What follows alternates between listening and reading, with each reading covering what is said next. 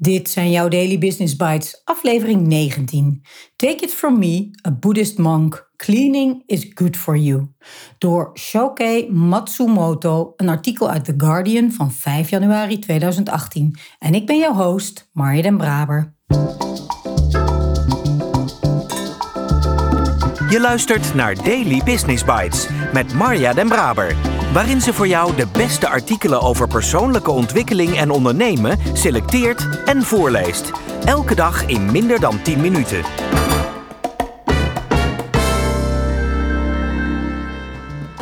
Dit is de podcast waarin ik jouw oren streel met de zachte klanken van de beste artikelen over ondernemen en persoonlijke ontwikkeling die ik maar kan vinden. Met toestemming van de auteur uiteraard. Laten we starten met het optimaliseren van jouw business. Mental health coaches raden cliënten vaak aan om hun thuisomgeving elke dag schoon te maken. Vuil en ellende kunnen symptomen zijn van ongeluk of ziekte. Maar reinheid gaat niet alleen over geestelijke gezondheid. Het is de meest fundamentele beoefening die alle vormen van het Japanse boeddhisme gemeen hebben. In het Japanse boeddhisme wordt gezegd dat wat je moet doen bij het nastreven van je spiritualiteit schoon, schoon, schoon is. Dat komt omdat het uitoefenen van de kunst van schoonmaken krachtig is. Als monnik die toegewijd is aan het spirituele leven, raad ik natuurlijk boeddhistische concepten en oefeningen aan. Maar je hoeft je niet tot een nieuwe religie te bekeren om ervan te leren. De associaties van veel mensen met het woord religie kunnen een reeks regels inhouden om de waarden en acties van mensen te reguleren. De creatie van een irrationele, transcendente entiteit. Of het idee dat een hulpmiddel voor mensen nodig is die niet zelf kunnen denken. Naar mijn mening bestaat er echter geen respectabele religie om iemands waarden of acties te bepalen. Het is er om mensen te bevrijden van de systemen en de normen die de samenleving oplegt. In Japanse karakters wordt het woord vrijheid geschreven als door jezelf veroorzaakt. Het schoonmaken en dan vooral de routines van vegen, poetsen, wassen en opruimen is een stap op weg naar innerlijke rust. In het Japanse boeddhisten scheiden we onszelf niet van onze omgeving en schoonmaken drukt ons respect uit voor de wereld om ons heen. De aanwezigheid van natuur zie je terug in de Japanse tradities van sado, theeceremonies, of kado, bloemschikken, beide oorspronkelijk geboren uit het boeddhisme. Maar het idee van natuur in Japan is ook sterk beïnvloed door de westerse cultuur. Uitgesproken als shizen, weerspiegelende tekens, een mensgerichte versie van de wereld, waarin mensen aan de top van een hiërarchie staan als de boodschapper van de maker. Maar er is nog een ander gevoel van natuur dat is afgeleid van het oude Japans. Uitgesproken als yinen betekenden dezelfde karakters ooit laat het gaan of het is zoals het is. Een definitie die veel dichter bij de boeddhistische filosofie staat, met zijn banden met animisme en de verering van de natuur.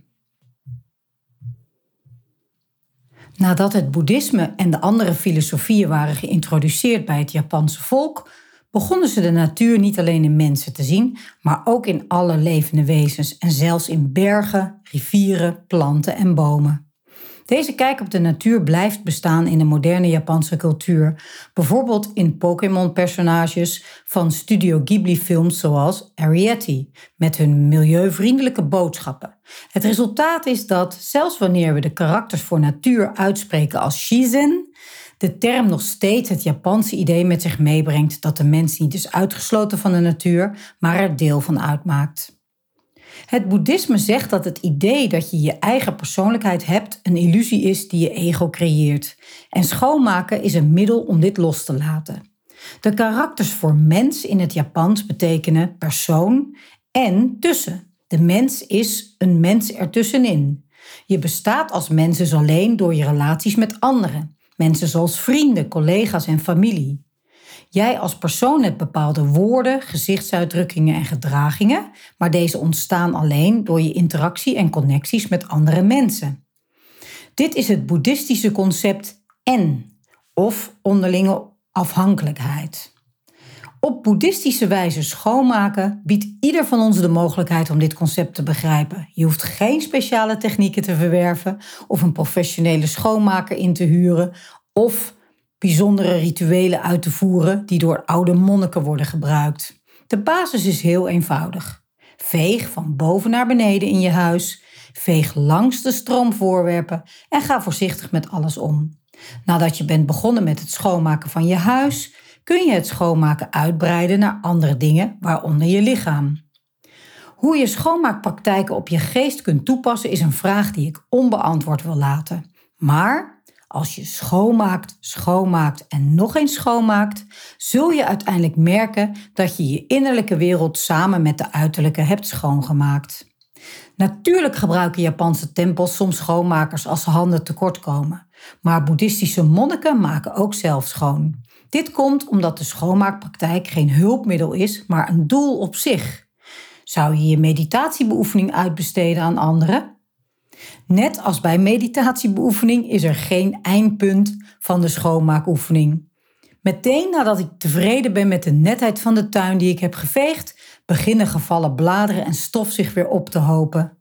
Evenzo, direct nadat ik me vredig voel met mijn egoloze opmerkzaamheid, beginnen woede of angst opnieuw in mijn geest op te duiken. Het ego komt eindeloos in mijn geest naar boven, dus ik blijf schoonmaken voor mijn innerlijke rust. Geen schoonmaak, geen leven. Daily Business Bites met Marja Den Braber. Je luisterde naar een vertaling van Take It From Me, A Buddhist Monk, Cleaning is Good For You door Shoke Matsumoto. Even een totaal onderwerp dan bijvoorbeeld je salarisonderhandelingen of constructieve feedback geven. Desalniettemin zeer interessant voor je persoonlijke ontwikkeling en ondertussen ook nog eens een schoon huis. Nadat ik dit artikel op mijn podcastlijst had gezet, heb ik het boekje A Monk's Guide to a Clean House and Mind besteld. Een prachtig vormgegeven boekje dat makkelijk leest en praktische tips bevat.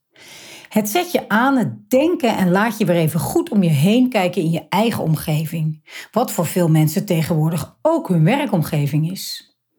Wat ik eruit gehaald heb is, ik vind schoonmaken steeds minder erg en doe het bewuster dan hiervoor. Ik zorg dat ik een ruimte die ik verlaat schoner of opgeruimder achterlaat dan ik hem aantref, inclusief dat kleine kamertje. Al met al een bevestiging van mijn overtuiging dat een schone omgeving ook zorgt voor rust in mijn koppie. En dat wens ik jou toe vandaag en ik spreek je morgen weer.